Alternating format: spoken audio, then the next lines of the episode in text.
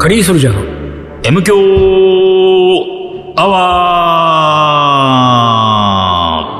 ー一週間のご無沙汰です。リーダーです。水野でございます。5月入ってるということでね。ゴールデンウィーク中なんです。ゴールデンウィーク中ですか。うんおうおうおうあのー、えっ、とね、5月のね、うん。まあ今日6日でしょ、うん。?5 月の3日憲法記念日、5月の4日緑の日、うん。5月の5日子供の日、うん。で、金曜日が本日平日、要するに祝日じゃないんだけれども、うんこれで明日、明後日が土日だから、はいはいはい。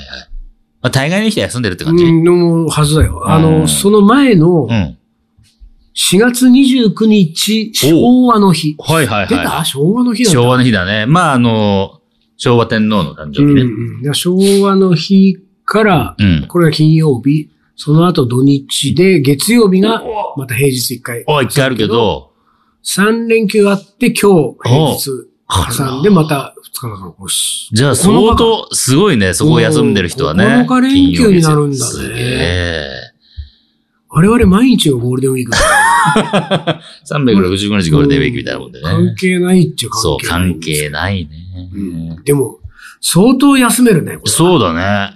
うん。おー、そうか、そうんか。何してんですかね。でも、うん。ちょっと後半だもんね。んあと、あと2日3日で終わるな、ゴールデンウィーク持ってくる。いやー、そうかうん。ちょっと、寂しくなっちゃうしい感じになってきてる可能性があ あー、終わっち、休み終わっちゃうっつって。うんうん。休み、まあほら、俺も水野も言ってもサラリーマンしてましたから、昔は。そういう、ああ、休みだ、なんていう日もあったけど。まあそうだね。うんうん。なん、なんかしてた？休みがあると。一週間とか10日とか休みがあると。あ、1週間10日レベルの休みはもう海外に。ああ、そうか。海外行ける人だもんな。あなた行けない人 海外行けない人だからね。飛行機長いの乗それないんかれなから。決まってるんだ、そういうのって。いうん世の中には海外に行ける人と行けない人。あるうち決まってますよ、もちろんあ。僕みたいに飛行機乗れない人ってのは5万っているんですよ。やっぱり飛行機乗ったとしても、まあ1時間か2時間ぐらいだな、みたいな。い、そうか。そうすると国内しか無理なんだよね。そうだねうんとなると、だから1週間も休みになると、まあ国内旅行だね。国内旅行行くか、でもほら、ゴールデンウィークってのはどこ行っても混んでるみたいなさ、その何、観光地、ね観光地みたいなのは。うん昔、俺、ちょっとだけ、ちょっとだけっていうか、小6から、うん小6の途中から、中高と青森住んでましたけど、はいはまあ、ちょうどその時期が、ゴールデンウィークの時期が、桜咲く時期なわけ。青森ってのは。そんなに後なんだ、ね。そうそうそうそう。本当に、だからゴールデンウィーク中が桜、満満開になる時だから、うんもう桜祭りがすごい人出てさ、ううちの近所だと、えっ、と、僕、金木町、加瀬ってところに住んでたから、うんうん隣に、まあ、金木町の足野公園ってなってね。ん。足野公園は桜がすごいこう、綺麗なとこなんだけど、うんそこ行ってたね。ゴールデンウィークそうか、うんそうか。なんかイメージが、ゴールデンウィークに花見をするなんてなんか。そうだよね。こっちだ、うんこっちにいるとね。うん。で、ほら、あの、どんどん北上していくから、うんちょうどゴールデンウィークの時期が、弘前とか、いや、青森だと有名なとこね、弘前桜祭りなんてもそうだしね。へでもさ、休みだって言うけど、休みだ、休みが書き入れ時って人もいるから、そうだね。確かに。飲食系の人とかもそうでしょ、うんうんうん、そうだねね。このゴールデンウィークでうんお客さんがいっぱい来るだろそうそうそうそう。あと言って、まあ今どうかわかんないけど、ほら、ゴールデンウィークになると、地方行くから東京がスッカスカになるっつっああ、それは聞く。て。ね。ううんん。それが俺、好きだった。車が空いてるとかね。そうそうそうそう。うんもう自転車とか乗りやすいみたいなさ、うん車走ってないから。そうそうそうそうするとあれなのかね、その、東京都内で店やってる人はあんまり、もしかしたら、ああ、そうだね。あでもまあでも、東京に来る人。そうそう、東京行く人いるからね。だから、いわゆる関東京の何、そういうスポット、観光スポットみたいなところは、うんやってるだろうね。うん。うん。まあ、さあ、あの、休みについてはね、うん。私がちょっと一個言いたいことがあるんですよ。あると。ううんん。一言言いたい。臨時休業っていうのをやめてほしい。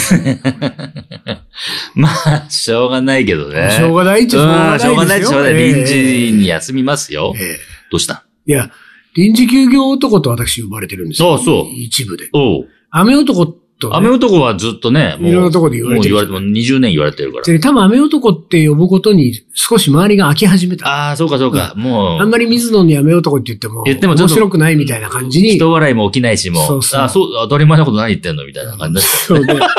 なんか、その、なんか、いまいち面白くないのが、なんか、水野のせいみたいな感じになってるのもちょっと俺もどうなのかと思うけどはいはいはいねはいはい。うん。うんで、その雨男の代わりに、うんその、ついたニックネームとして、うん。臨時休業男っておいうのが。ついて、うん。で、私がこう何かの表紙にこう行こうとするお店が、うん。ことごとく臨時休業で入れないっていう。でこういうことがね続いたわおーいいね。続いて、まあ、やっぱり周りが喜ぶわけですよ。うん。そうだね。それは、だって相当だよね。いやそうあの人来るたびに雨よりすごい確率だ気がするね。うん。で、でもそれは、自分でもね、うん。うすうす感じてた。うすうす感じてるというか、やっぱ自覚があるし、こう、その、なんていうんだろうね、雨男よりもう、ん。はるかうにん。納得性があるね。自分の中ではね。雨男は正直、なんて認めてないか、今でも。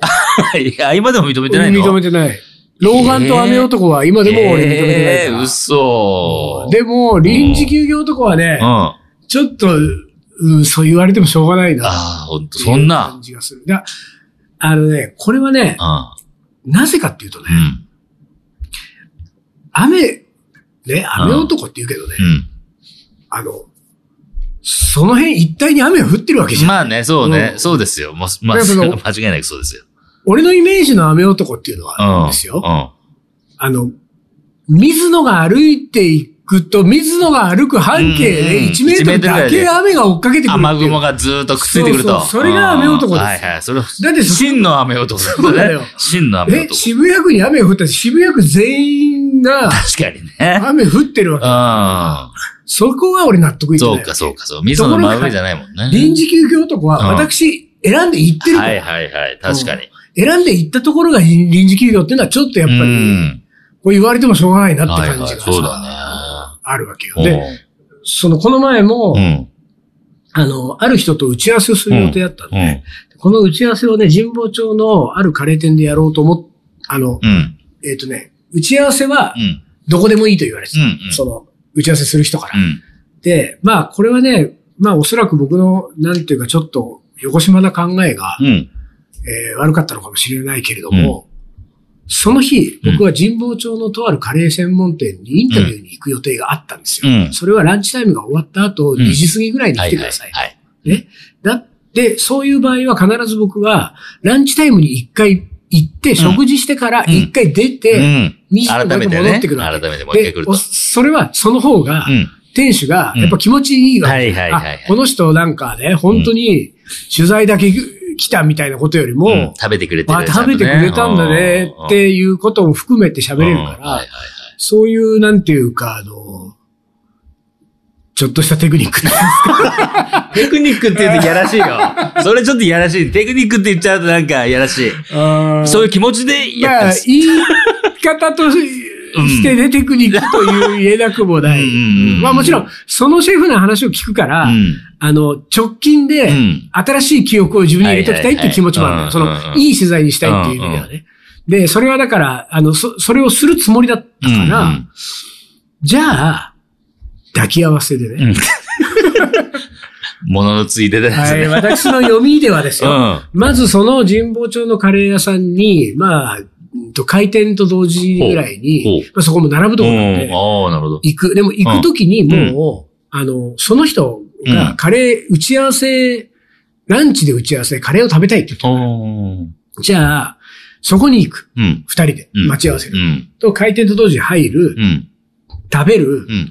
でもそんな打ち合わせするようなね、うん行列する店だから。はいはい、そこではできないと。食べ終わって、店主ちょっと挨拶して、うん店出て、喫茶店行って、うん打ち合わせをして。打ち合わせが終わるぐらいがちょうど店の方もね。店の2時ちょうどいいと思って、で、こう、すごくうまくいくじゃん。うん。この流れはね、いい流れだね。がそう。で、えー、じゃあどこどこ、神保町のどこどこで何時にどうですか、うんはいああ、わかりました、うんじゃあ打ち合わせ楽しみにしてます。うん。で、やりとりが前日終わって、うん。だそしたらその日の夜ですよ。うん。その、神保町のお店のオーナーシェフからう、ん。僕のとこメールがあって、うん。ちょっと明日、うん。所用があって、うん。急遽店を閉めることになはいはいりました。はい。臨時休業だね、これね。うん。続いてはちょっとインタビューもうん日程を延期させていただけませんでしょうか。臨時休業うん。臨時休業とこ、発動だ。発動で、あ、それがね、朝だったんだ、朝。あ当日の朝本当に所用っつっても、うん。その、なんかやむにやまれなはいはいはいい出来事が起こって、ちょっともうどうにもそう調整効かないからうん今日ちょっと閉めるんですけど、すいませんっていうのが来たから、うんその打ち合わせの人がもう急がないとうん。行っちゃうわけじゃない。はいはいはい。その人まで臨時休業女なんうんですそうだね。そうだね。まあだか、ら、あの、これはやばいと思って、すぐにメールをして、うんで、あの、ちょっと、どうもシェフから連絡が朝あって、うん。今日急遽閉めることにしたから、うん店やってないからって言ったら、うんもうその人がさ、一応知ってるわけですよ。私が臨時休業男であるああ、知ってるか。さすがですね、みたいな 言われ、うん。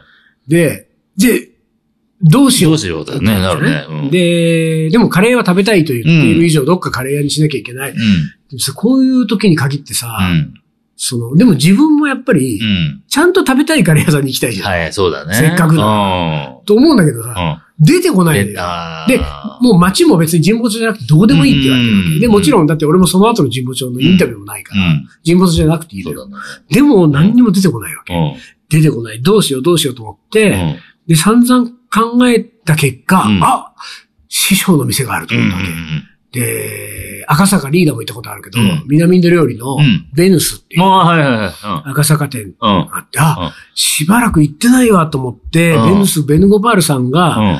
あの、あの、ランチを、朝から行ってランチを仕込んで、うんランチが出来上がってランチ開店してう、ん。2、30分ぐらいで帰るのよ。あなぜなら、うん本店が錦糸町にあるから、はいはい、そうだ。本店の方に帰るわけ。だから、開店と同時にうん。行けば、うん。ベヌゴパルさんもいるから、で、あなんか、久しぶりに喋れるし、うん。あそこがいいと思って、で、ちょっと自分は、まあ割とこっからとそんなに遠くないから、向こうの方が向かうのに時間かかるから、うん。じゃあ11時半にベルスうん。赤坂店でお願いしますってなんかリンクかなんか送って、うん。で、あの、行った、したら、うん。その打ち合わせするその人はう、ん。だいぶ、多分15分20分前ぐらいにうん。着いちゃったの。もおうう早めに。早く着いたんだ。で、俺はまださ、うん。あの、ぴったりか5分前ぐらいで行く予定でいたから、うん。まだ向かってる最中だった。うん。うん。そしたらメッセンジャーが来て、うん。あの、ベヌスってな、あの、お店の名前をが変わりましたかっていう。で、なんか、インド、ネパール料理って書いてあります。うんでなんとかってカタカナのね、ね。なんとかっていう風に名前が書いてあるんですけれども、うんあの、住所合ってうん。うるの。言われて、え？インド、ネパール料理ではない。うん。南インド料理の師匠だから。いや、その名前も知らないと思って。うん。あれ？閉店したか？って思った。ちょっとね、よぎるね、若干ね。でうん、結局、うんいろいろ調べたうら、ん。ベヌスはうん。閉店していたわけですよ。え？あそこ？そえ？う。で、なんかね、うん。あんまりお客さんが来ないから、うん。どうしよっかなみたいなことを周りに漏らしてたって話をうん。なんかで聞いてたうんのよ。うん。で、ベノゴパールさんも多分判断早いかったうんん。う。んうん。で、いつの間にかうん。辞めてて、たの？さらにはそこにもうだからインド、ネパールの別の店が。入ってたってわけおで、ええー？ってなっーて、で、じゃあ赤坂うでん、ちょっと他の店でいろいろ探して、うん。結果、あの、他のお店に行ってカレーを食べたんだけうん。ど、閉店はさ、びっくりするじゃん、ち結構。ょっと臨時休業の上行くね、それ。閉店男閉店男。なかなかだよね、なかなかだねうん。えこれえはね、あそこ閉店したんだ。うんあら。いやそうだよだからねそ休み休みっつってね。休みにもいろいろあるんでね、ん永遠に休まれちゃうと思う、永遠の休みねもう。嫌だね。永遠の休み休み嫌だね。うんそうか。あと、この前京都行った時もそうだったよ。京都に行った時に、うん。えーっと、チロルっていう喫茶店うん。がうん。どうもいいらしいとうん。思って、そこに行こううんっ。ていうことになり、その時はね、うんうん6、7人ぐらいで、まあまあだね。みんなでチロルまあまあだね。みんなでチロルみたいな感じで行っうん。たら、うん。臨時休業。あら。なんだよ、それ。ほんと臨時休業男だね。いや、そうほんとそうなんです相当だよ。あのーほら、今、カレーの例を出したけどさ、俺ね、俺の勝手な感覚だけど、カレーや臨時休業多い。あ、そう。なんかイメージ。カレー屋って、それもこ個人店ねあ。あ、はいはい。臨時休業ししがち。しがち。しがち。か。またかよっていう感じがなんかあるまあね。自分のペースでやっていそうそうくかそうみたいな感じがねね、強いかもうんね。そうラーメン屋さんとかだともそうう、。絶対定休日が休まない。いや、まあ、もう稼ぐ、稼ぐぞって感じがするじゃん、うんラーメン屋はさ。カレー屋さんの人はさ、そういうのあんまないからさ、あちょっと休んじゃおうみたいそうか。な。いい印象がね、そういう意味じゃ臨時休業男になりがちなりがちだよね、うんカレー。カレーの人だからそうそう、しょうがないよねしょうがないよね、そこはね。そうか、そうか。じゃあラーメンの人の中にはあんまりいないよ。た、と思うよ。臨時休業男って。うん。ラーメンで臨時休業ってあんま見ないよね。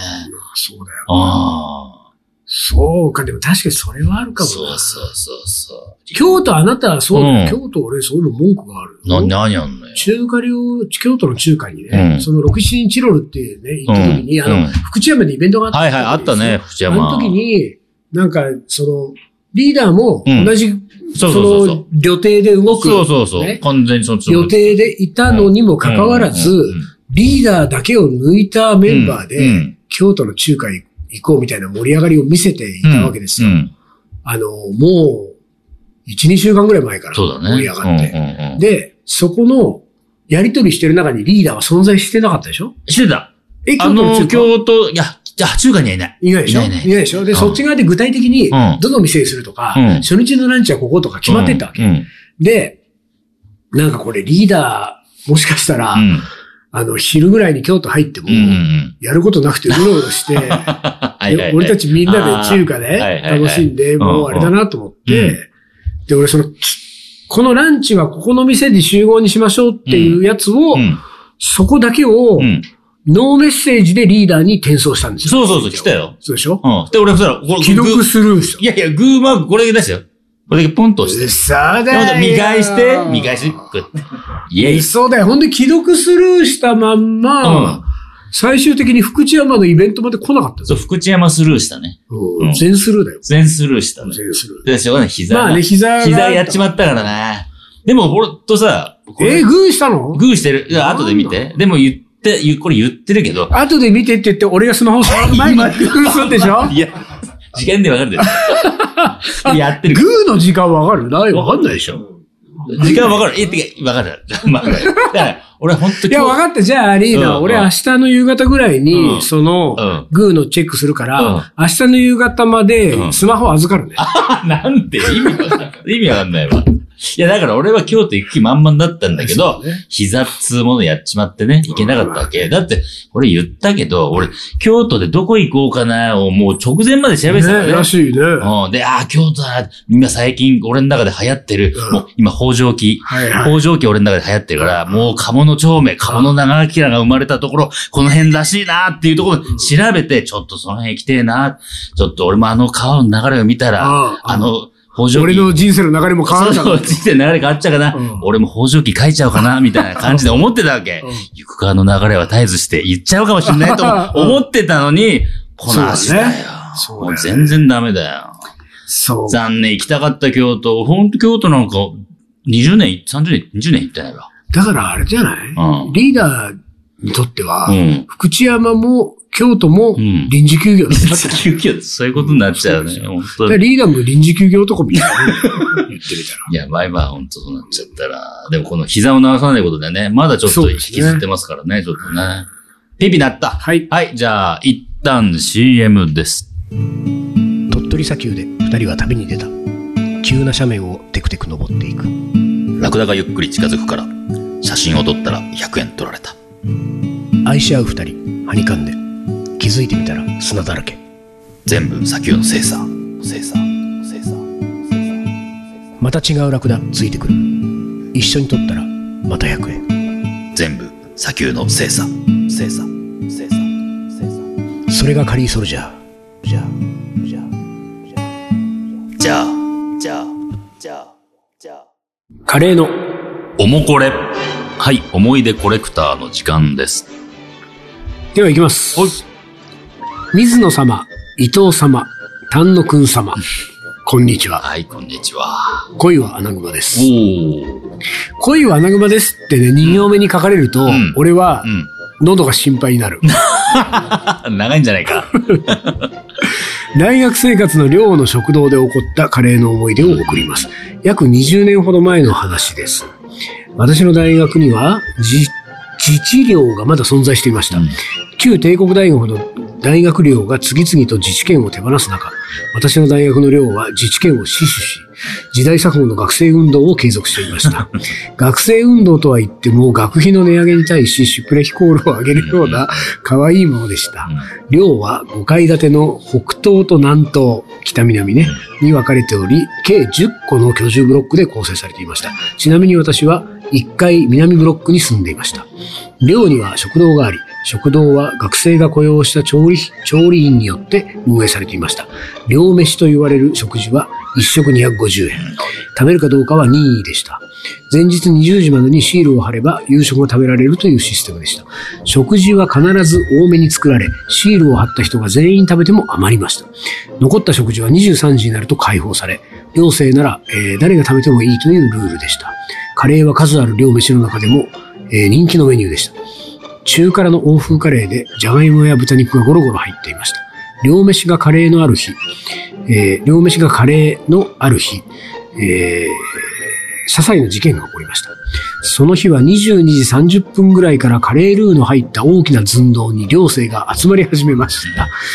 お腹を空かせたラグビー部、アイスホッケー部の奴らが徐々にやってきて、23時前には総勢20名弱の野郎どもが深刻な表情で佇んでいました。中にはタッパーを持っている者もいます。時計が23時を指しました。待ってるわけね、本当に。寮生の皆様こんばんは23時になりました。連絡事項をお伝えします。定例の寮内放送が入るや否や、一番に陣取った1年生がお玉に手をかけ、カレールーをタッパーに注ぎ込みました。500ml は入るタッパーになみなみとそ注ぎ込んだ後、さらに寮飯用のプレートにカレーを山盛りに注ぎ込みました。これでは20名全員にカレーは行き渡らない。点々点。寸胴を囲んだ20名はこの1年生の暴挙を無言で眺めていましたが、3年生の1人が強い口調で吠えました。少しは考えろや。みんな腹減ってるやろ。空気が読めなかった1年生はハッとしてお玉を持つ手を止めました。しかし、4年生の1人が3年生を諭すように言いました。ええやろ。1年生がやることや。多めに見ようや。残りをみんなで分ければええやろ。しかし、さっきの3年生と同調する何人かの噴火は止まりません。空気を読めという話なんです。みんなが腹が減っているのに、こんなにもたくさんのカレーを注いで、こいつは何を考えとんのや。おい、こいつの2年目を呼んでこい。え？どういうことこいつの2年目を呼んでこい。ん？寮において、1年生の失態は教育係である2年目の責任です。2年目の責任イコールその居住ブロックのモラルが問われることになります。そうすると4年目やそれ以上の主のような、えー、つわものを巻き込んだ、えー、争いに発展しかねません。そこまで大ごとにせんでええやないか。俺はもうええからみんなで分けてくれや、と4年生。その4年生が寸胴から離れると、他の人も同じように去っていきました。結局、家中の2人だけが、寸胴のそばに取り残されました。カレーを大量に残ってしまっ、大量に取ってしまった1年生は泣きそうで、えー、まくし立てた3年生もかなり罰が悪そう。食堂で両祭の、えー、寮の祭りね、両祭の準備をしていた私は、カレーの外から一部始終を見ていました。カレーの寸胴と残された2名がなんだかとても哀れで見ていられなくなりました。突如、私は服を脱ぎ捨て、パンツ一丁になりました。そして、カレーが余ってるみたいだ食べようぜと大きな声で叫び、寸胴に向かって大股で近づきました。両祭実行委員会のメンバーの何人かも後に続き、かっこ彼らは服を脱ぎませんでしたが、めでたく寸胴は空っぽになりました。立場の弱い人に接するとき、このカレーの思い出を今でもふと思い出します。そして、あの時、私がとっさに裸になったことは、羽生善治顔負けの最善手だったと、今でも思っています。うまいこと言ったつもりなんですけ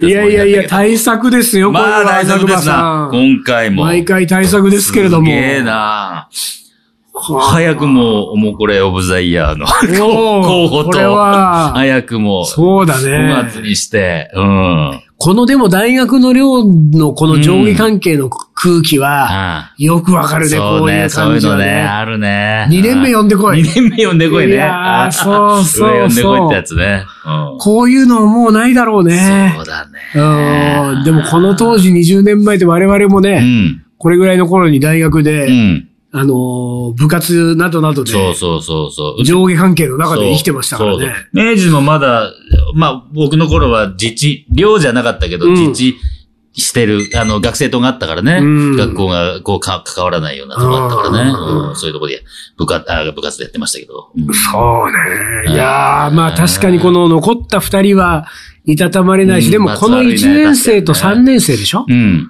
?1 年生と3年生が残ったでしょ？うん。この1年生と3年生は結構この後仲良くなったりするんだああ、よね。こういうのをきっかけにね。そうそうそうそ。はいはいはいうそうなんですよ。うんでね、このね、恋は穴熊さんがね、うんうんまあでもやっぱりちょっとね、うんまあいいですよ。羽生善治顔負けの最善手。うんまあ、いいとしましょう。うんここは、まあまあまあ私も羽生善治さんのうん尊敬してますから。うん。でもね、やっぱりね、うちょっと、うん。あの、解釈を間違えてると思うとこが一個あるわけですよ。うん。あの、そしてあの時、うん。私がとっさに裸になったことは、うん。羽生善治顔負けのでしょ、うん。裸になる必要は全然ないと思うないね。確かにそこはね。うん本当にこれ。だってですよ、ちょっと戻りますよ。うん。食堂で両祭の準備をしていた私は、蚊帳の外から一部始終を眺うん。める。で、取り残された二人がね、なんだか哀れで、うん。突如私は服を脱ぎ捨て、うん。パンツ一丁になりました。うん。そして、カレーが余ってるみたいだ、食べようぜ、と大きな声で叫び、うん。寸胴に向かって大股で近づきました。うん。あの、この、パンツ一丁になった下りをうん削除しても、うん。ね、突如、うん。ね、あの、カレーが余ってるみたいだ、食べようぜと大きな声で私は叫び、うん。寸胴に向かって大股に近づきました。そして、うん両祭の実行委員会メンバーがついていったわけでしょ、うん全然解決するもん。そうするするする。でも恋は穴熊さん脱ぎたいだけだもんね。うん、そうだね。ちょっと若干工夫はあるね。全然なんか脱いだことで解決したと思ってるでしょ、そうこういう勘違いはさ、この後さ、この人は社会人になっても脱いでんだと思うよ、脱いでるね絶対脱いでるなんかやばくなったら脱げばなんとかなると脱いだことの、脱いだ時のこう成功体験を引きずってずっと脱ぐね。そう。だから脱、脱いで成功したと思ってるこの誤解がさ、この人の人生をう、ん。なんかおかしくさせてると思うよ。おかしくさせてるね。うん、いろんなところでこの子も脱いでると思うけど、脱いでるね、絶対。その脱ぎは何の役にも立ってない。脱ぎじゃないからね。そう脱ぎそうなのよ脱ぎじゃないってことで 解決してるから。ううん。ん。まあそこですよね。なる。うんまあそこだけはちょっと、そうねう。んそこだけはちょっと思った。そこだけは恋は穴熊さんうんに気づいてほしかった。今日で届いたかな？これで。はい。というわけでね、うん。あのーこれ今日がう、ん。